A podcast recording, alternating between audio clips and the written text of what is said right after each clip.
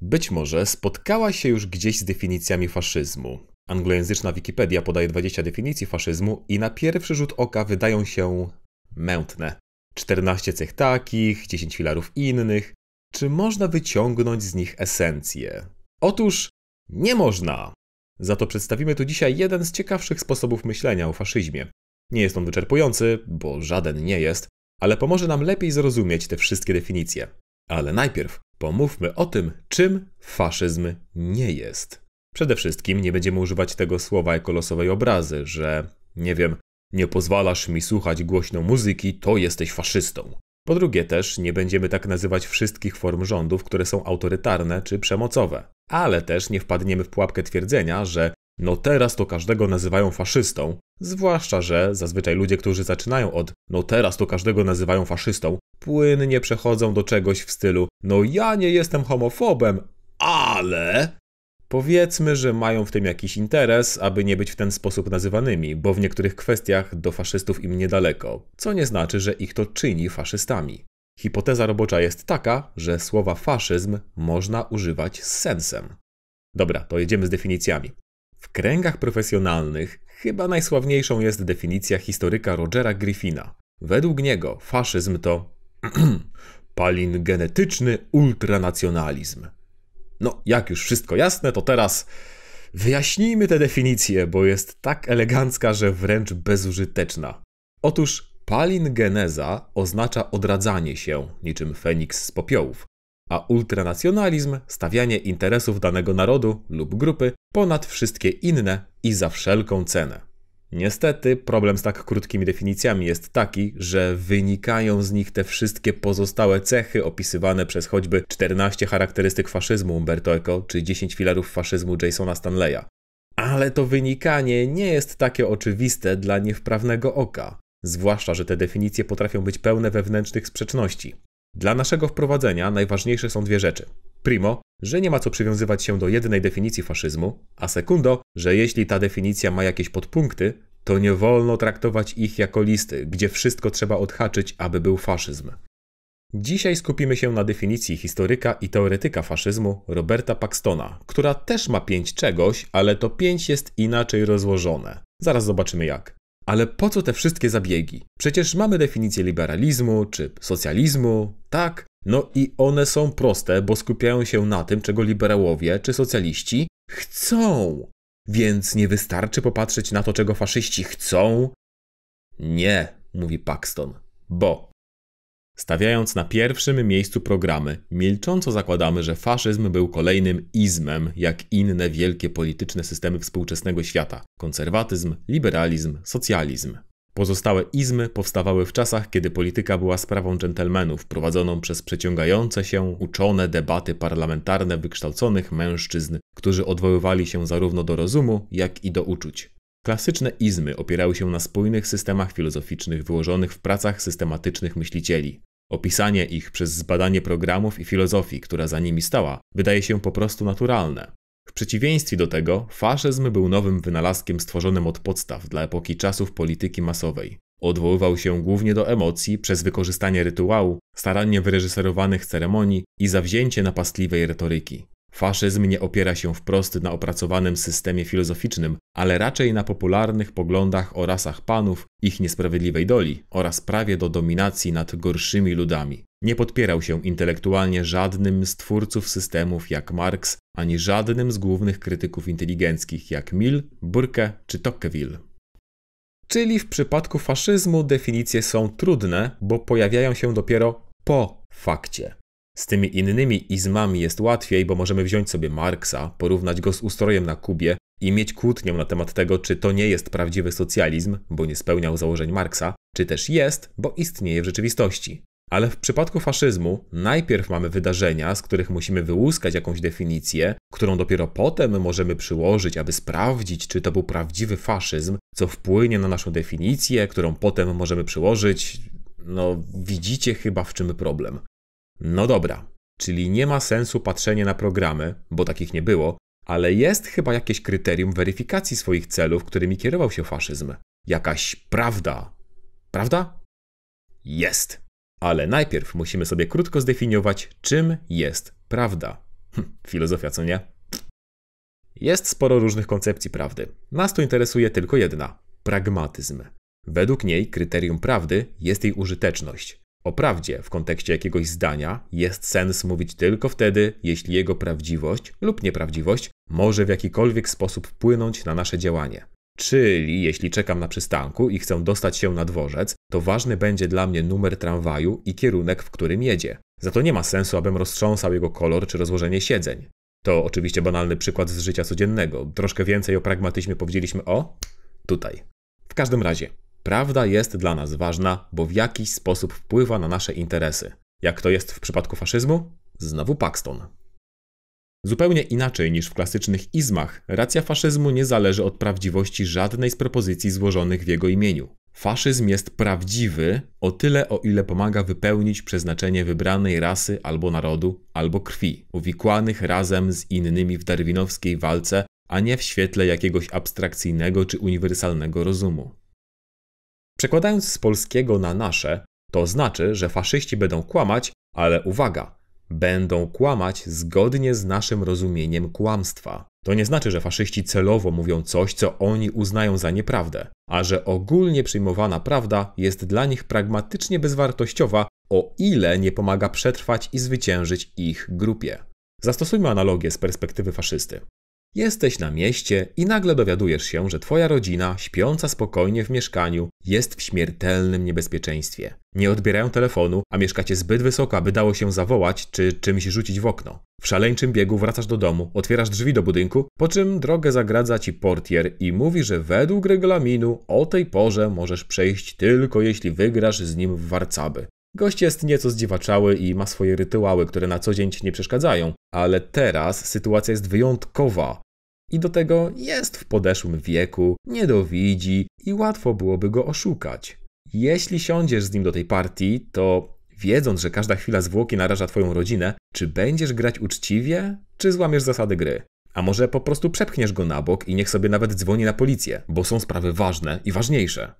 Dla faszystów zagrożona rodzina to ich grupa. Zasady warcabów to prawda, a portier to prawa liberalnej demokracji. I teraz najważniejszym i jedynym kryterium jest bezpieczeństwo rodziny, czyli grupy. Prawda, naukowa czy historyczna, ma wartość tylko o tyle, o ile pomoże im w zadbaniu o grupę. A to znaczy, że w razie potrzeby będą oszukiwać w warcabach, czyli kłamać.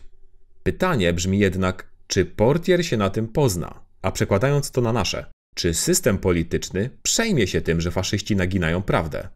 Dla nas, jak dla portiera, warcaby, czy też prawda, są ważne same z siebie, bo bez nich nie ma podstawy porozumienia, na której może działać demokratyczne społeczeństwo. Dla faszystów nie.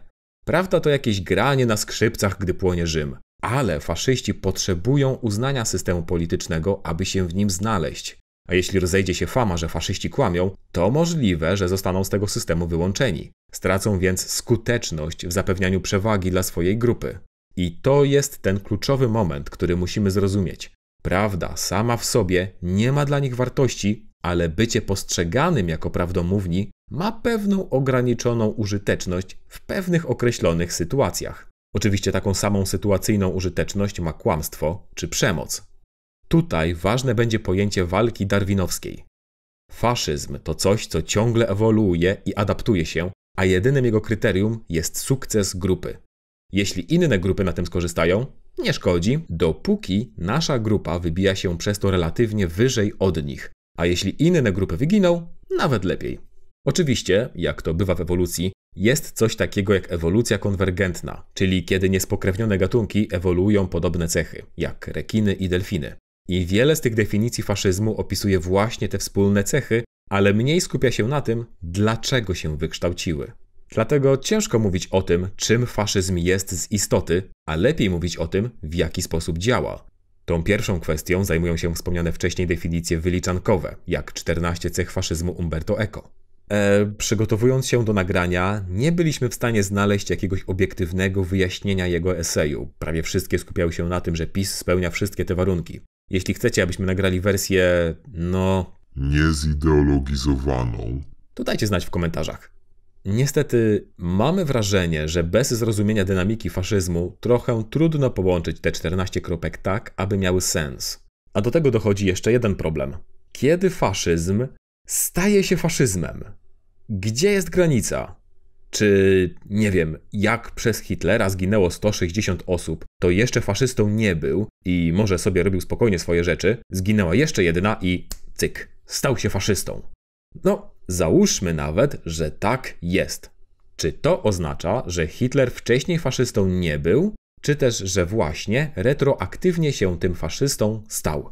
A gdyby licznik pozostał na tych 160 osobach, nie można byłoby nazywać go faszystą. Tu pomaga nam definicja Paxtona, która jest wyczerpująca, o ile udzieli się wyjaśnienia. No cóż, chyba nie uciekniemy przed wyjaśnieniami. Bo za często jest wrzucana tak o. Trochę mamy wrażenie, aby zrzucić z siebie ciężar tłumaczenia tej doktryny. No, jest czarno na białym, a jak nie rozumiesz, drogi czytelniku, to weź się doucz. W każdym razie X jest faszystowski, bo... Dobra, czas połknąć tę żabę i przytoczyć definicję. Faszyzm może być zdefiniowany jako forma zachowania politycznego naznaczonego obsesyjną troską o upadek wspólnoty, upokorzenie czy poczucie bycia ofiarą oraz przez kompensacyjny kult jedności, energii i czystości, w którym masowa partia oddanych nacjonalistycznych bojowników pracujących w niełatwej, ale skutecznej kooperacji z tradycyjnymi elitami porzuca demokratyczne wolności i dąży za pomocą przemocy, bez etycznych czy prawnych ograniczeń, do celów, którymi są wewnętrzna czystość i zewnętrzna ekspansja. Brzmi definicyjnie. Rozpakujmy ją zatem. Otóż to może nie być widoczne na pierwszy rzut oka, ale postrzega faszyzm jako proces. A kiedy ujmiemy faszyzm jako proces, to możemy zrozumieć jego sprzeczności, bo na różnych stadiach będzie zachowywał się inaczej. No ale nie powiemy przecież, że człowiek jest pełen sprzeczności, bo z jednej strony jest beztroskim przedszkolakiem, a z drugiej oddanym i pracowitym ojcem rodziny. Podobnie młody faszyzm będzie zachowywał się inaczej niż dojrzały i inaczej niż stary. A więc cykl życia faszyzmu.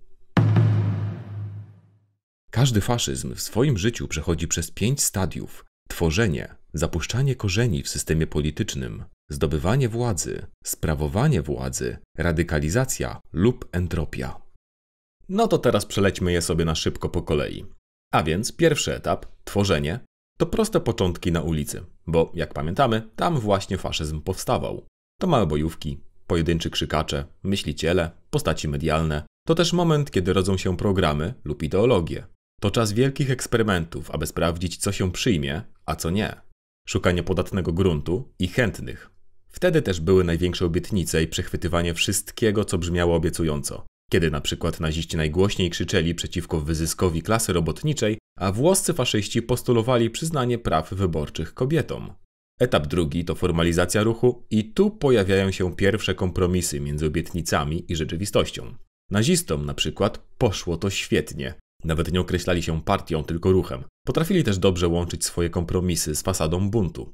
Inne ruchy, jak hiszpańska falanga, postanowiły zostać ideowo czyste i skazały się na pozostanie na marginesie. Paxton uznaje frankistowską Hiszpanię za autorytaryzm. Do tego jeszcze wrócimy. Etap trzeci to zdobycie władzy. I tu mamy pewną kluczową i trochę straszną myśl. Faszyzm nigdy nie doszedł do władzy w wyniku przewrotu, ani w wyniku zamachu stanu, bo wtedy powstawała dyktatura wojskowa, ani w wyniku rewolucji, bo wtedy faszyzm musiałby walczyć z policją i armią, które przecież miały mu służyć. Faszyści uzyskali władzę dzięki koalicjom, czyli że uzyskali ją legalnie. No, legalnie w sensie pragmatycznym. Jasne, może i tam złamali jakieś prawa i może tam jacyś liberałowie coś tam się o to produkowali, ale niestety w polityce często się łamie prawa. Ale jeśli się zwycięży, to można uniknąć odpowiedzialności. Tak było i w tym przypadku. Pamiętajcie, że to w końcu tylko warcaby, gdzie reguły są ważne, ale czasem ważniejsze jest też kto wygra. W czasach międzywojennych było realne ryzyko, że wygra lewica, a że konserwatyści w rządzie czuli się przez to zagrożeni, to jednak woleli czasem trochę patrzeć przez palce na tych faszystów, wejść w koalicję, uczynić Hitlera kanclerzem czy Mussoliniego premierem. Tak, ten jego marsz czarnych koszul to było w zasadzie przyjście na gotowe. To też etap, na którym faszyści przestali współpracować z liberałami, bo choć nienawidzili ich od początku, ale przynajmniej byli im strategicznie potrzebni. W odróżnieniu od lewicy, która zawsze była wrogiem numer jeden faszyzmu i przemoc w jej stronę była stosowana konsekwentnie od fazy obietnic i bojówek do fazy wojny i rozkładu. Etap czwarty to sprawowanie władzy. W poprzednim faszyści naważyli sobie koalicji, w tym muszą ją wypić. Bo to, że był sobie jakiś wielki przywódca, który silną ręką kontrolował całe państwo, to mit. Przywódca był symbolem. Czwarty etap to przepychanka między czterema stronami. Przywódcą, jego partią, aparatem państwowym i elitami tradycyjnymi biznesowymi, wojskowymi i duchownymi. Od zwyczajnej polityki różni się to o tyle, że faszyści, czyli dwie pierwsze strony konfliktu, starają się zaangażować możliwie dużą część społeczeństwa w działanie. Ale takie, wiecie, faszystowskie działanie dla samego działania i to nawet bardziej niż na początku. Bo o ile na początku chodziło o rewolucję i zmianę, to teraz chodzi o retorykę rewolucji i zmiany bez większej, no, rewolucji. I zmiany. I wreszcie etap piąty. Radykalizacja albo entropia. Okazuje się, że jak cały czas walczysz o czystość narodu i zdobędziesz już władzę, to 1. W pewnym momencie kończą się wrogowie, a bez wroga nie ma faszyzmu i albo wszystko jakoś się sypie i Albo dwa, trzeba iść i poszukać sobie nowych wrogów na jakiejś wojnie. A nawet gdyby tę wojnę udało się wygrać, to patrz punkt 1. Faszyzm ostatecznie nie jest do utrzymania długoterminowo. Ech, długie to i skomplikowane. Ale chyba pouczające, bo w którym stadium faszyzm jest faszyzmem? Odpowiedź: w każdym.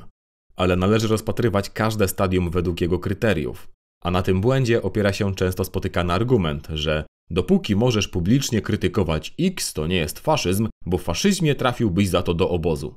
To oczywiste mylenie tych stadiów, w którym faszyzm sprawuje już władzę z wcześniejszymi. A zarazem dziwna pułapka logiczna, która implikuje, że z faszyzmem należy walczyć dopiero wtedy, kiedy to już niemożliwe.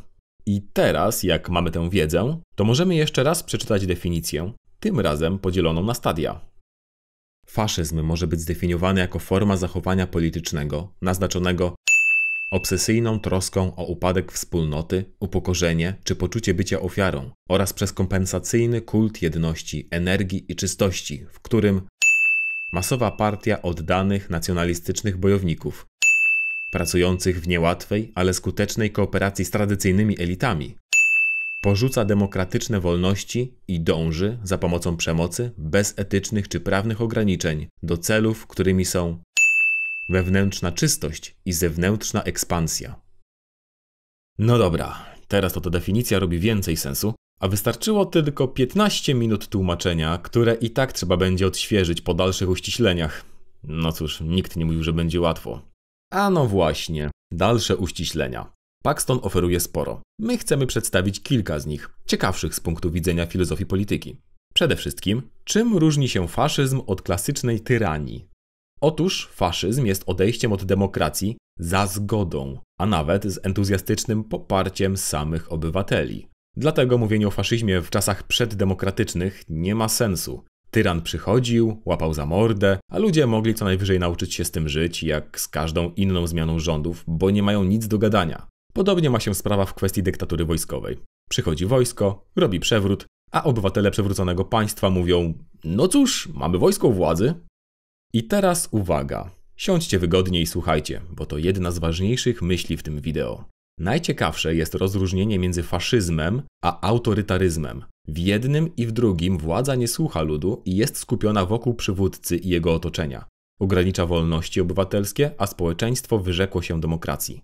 Otóż autorytaryzm nie chce zredukowania sfery prywatności obywatela do zera. Pozwala sobie działać jakimś innym instytucjom pośrednim i po prostu wyznacza im właściwy kierunek. Dlaczego? Bo w autorytaryzmie społeczeństwo ma być bierne i zdemobilizowane, natomiast w faszyzmie aktywne i pobudzone. Faszystowskie społeczeństwo ma być pełne wigoru i zapału, aby służyć sprawie i partii. I to właśnie ten ostatni aspekt powoduje, że faszyzm jest taki niebezpieczny.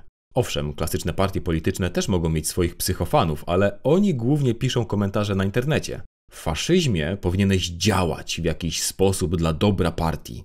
A że partia ma dużo agresywnej retoryki, to to działanie nie będzie też zbyt miłe. I teraz powinno być jasne, że według tego systemu PiS jest partią zwyczajnie autorytarną a nie faszystowską. Zauważcie, że nie starają się zmobilizować swoich wyborców w inny sposób niż, no, wyborców. Transfery socjalne mają służyć raczej bierności. Od chleba i igrzysk. PiS nie organizuje na przykład swojego odpowiednika Wielkiej Orkiestry Świątecznej Pomocy, a tym bardziej takich, która chciałaby bić wolontariuszy tej pierwszej. Najlepszym tego dowodem jest chyba to niesławne orędzie Kaczyńskiego do obrony kościołów podczas strajku kobiet, po którym wyborcy PiSu jakoś nie rzucili się masowo na ulicę. Za to na tej ulicy były już aktywne inne opcje, które to właśnie bardziej skupiają się na działaniu, czy to pozaparlamentarne, czy parlamentarne. Każda część spektrum politycznego produkuje aktywistów, ale tylko faszyzm opiera się na takiej wspólnej gorączce aktywizmu, aby w ogóle móc działać. I ani ci aktywiści, ani dyskurs polityczny, w którym żyli, nie znikną nagle, gdy faszyzm przestanie rządzić. Jak już to wiemy, to ciąg dalszy będzie łatwy, a przyjrzymy się w nim kilku błędnym definicjom faszyzmu. Liberałowie czasem traktują faszyzm jako władzę hamów, gburów i prostaków. Jakiś dziwny wypadek w historii, który nigdy się już nie powtórzy, kiedy już do władzy wrócili porządni ludzie. Wystarczy spojrzeć na niektóre reakcje na rządy Donalda Trumpa. Ale to podejście ignoruje, dlaczego faszyści w ogóle doszli do władzy. Wiecie, jak do tego doszło, nie wiem. Miłość o sobie dała znać. Co poradzić mogę na to, że miłość przyszła właśnie dziś, że sercu mym jest lato, a w moich myślach jesteś ty. Przez twoje oczy, te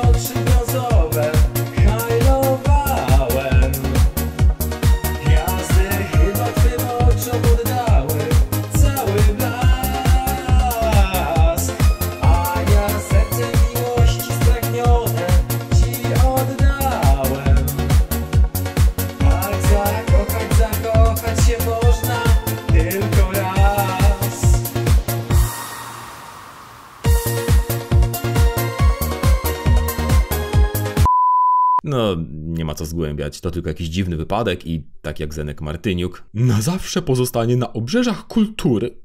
To bardzo elitarne podejście, które pomija i to, dlaczego do faszyzmu tak bardzo zapalili zwykli ludzie, i to, że liberałowie też współpracowali z faszystami.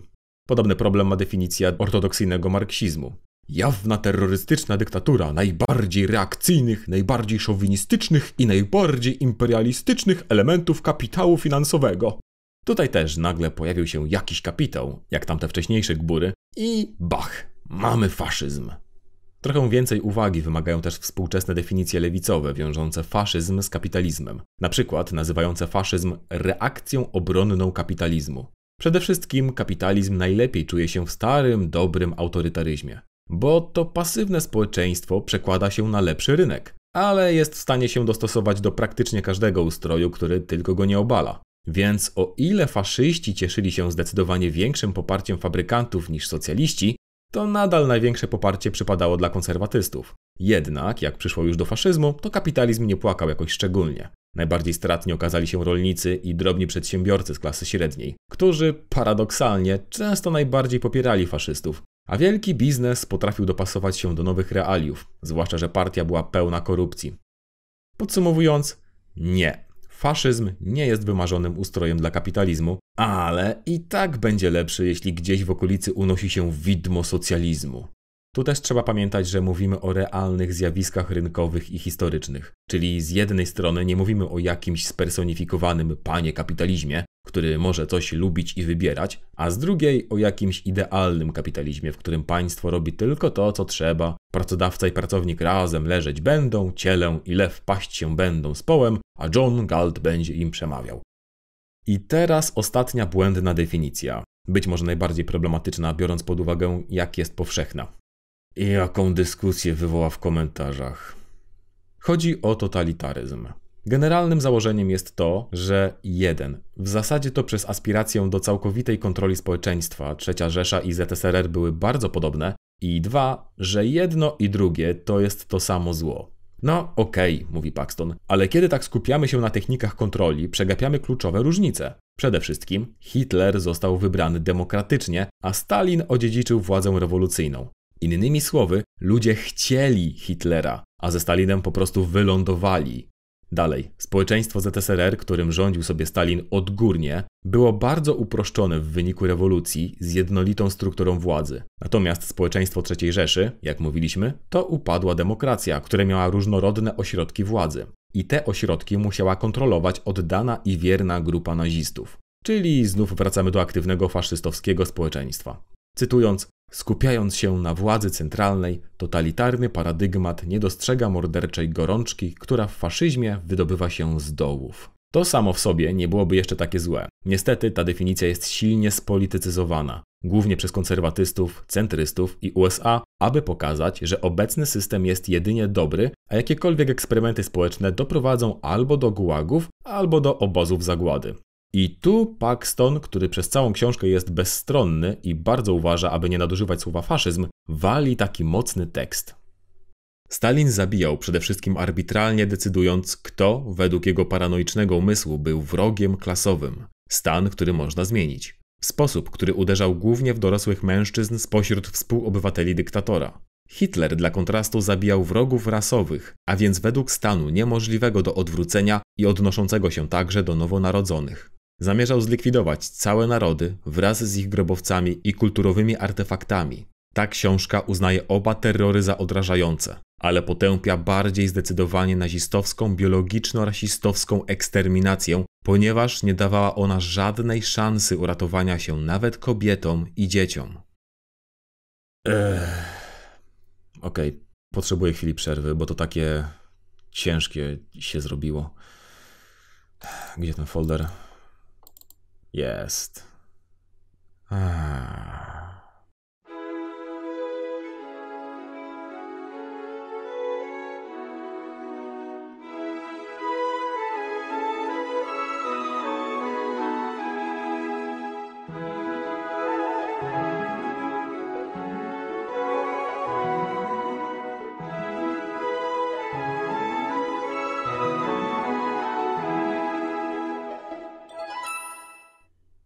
Podsumowując, definicja faszyzmu wprowadzona przez Paxtona ma wiele plusów. Przede wszystkim daje nam narzędzia analityczne umożliwiające zrozumienie sprzeczności faszyzmu, umożliwia odpowiednie nazwanie faszyzmu na każdym etapie i wprowadza sporo wartościowych uściśleń. Ale są też dwa spore minusy. Po pierwsze, książka jest napisana wygodne 60 lat po upadku faszyzmów, o których mówi. Łatwo patrzy się z tak odległej perspektywy, ale o wiele trudniej jest przenieść napięcie z tamtych czasów na nasze. Choćby to, że nie ma już ZSRR, z którego może wylać się komunistyczna rewolucja. Więc wrogość faszystów i konserwatystów do lewicy będzie miała teraz inną dynamikę. Koniec końców Paxton omawia tylko trzy faszyzmy: włoski, niemiecki i francuski, czyli jego podejście jest mocno wykluczające. Drugi minus jest jeszcze mocniejszy. Książka jest napisana w 2004 roku, a każda książka o faszyzmie przed sukcesem Donalda Trumpa w 2016 jest napisana w poprzedniej epoce, bo dopiero wtedy pokazała się siła mediów społecznościowych i memów. Czyli siły równie nowej i dzikiej, jak polityka masowa i media lat międzywojennych. Siły, która będzie kluczowa w podręcznikach pisanych za pokolenie czy dwa na temat fenomenu faszyzmu XXI wieku. Eee, kurde. Nie na długo starczyły te pieski. No, w każdym razie. Dzięki za dosiedzenie do tego miejsca. Zwłaszcza, że to chyba jedno z trudniejszych naszych wideo. Ale na pewno pomoże Ci myśleć o faszyzmie w znacznie bardziej zniuansowany sposób. E, jeśli Ci się podobało, daj znać dzieląc się nim z innymi, klikając te różne ikonki, aby algorytmy wiedziały, że Wam się podobało, oraz zostawiając komentarz.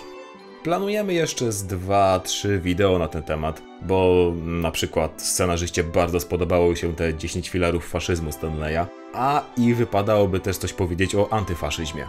No i oczywiście na zakończenie chciałbym bardzo podziękować naszym patronom. A między innymi to Chris Dobbs, Gami, M, Patrycja, Praptak oraz Sachi.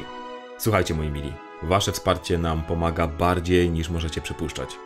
Sam fakt, że ktoś nas docenia na tyle, by rzucać w nas pieniędzmi, nawet niewielkimi, działa bardzo pozytywnie na głowę. A jeśli nie masz zbędnych drobniaków na kawę dla nas, to pamiętaj, że rozprzestrzeniając nasze nagrania, też pomagasz. A, no i jeśli jesteś zainteresowany, zainteresowana, mamy Discorda, gdzie można sobie popisać z fajnymi ludźmi w bezpiecznej przestrzeni i pogadać o wszystkim, bo mnóstwo pokoi nam się porobiło i myślę, że każdy znajdzie coś dla siebie. E, kończę ględzić, bo nigdy tego odcinka nie zepnę, a i tak siedzę nad nim dłużej niż powinienem. Okej, trzymajcie się i widzimy się w kolejnym nagraniu.